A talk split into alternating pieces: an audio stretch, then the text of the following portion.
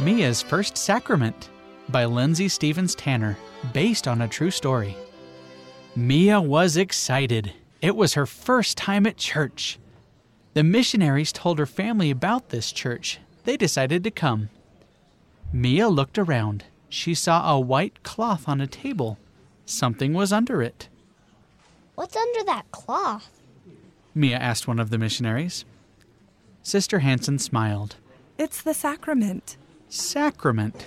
That was a big word. Mia had heard the missionaries telling Mommy and Daddy about it, but she wasn't sure what it was.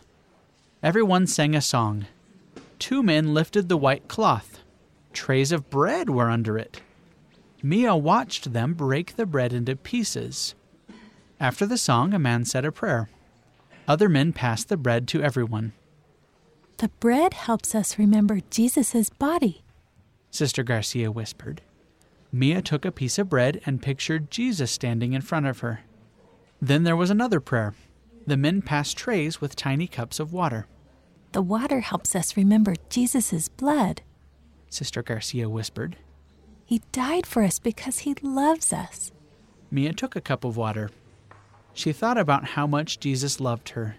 She felt like he was giving her a big hug. Later, Sister Hansen gave Mia a little picture of Jesus.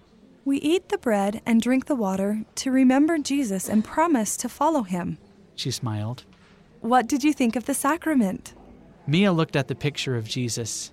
She remembered the warm feeling she had. She smiled. It was great! I love Jesus. The author lives in California, USA.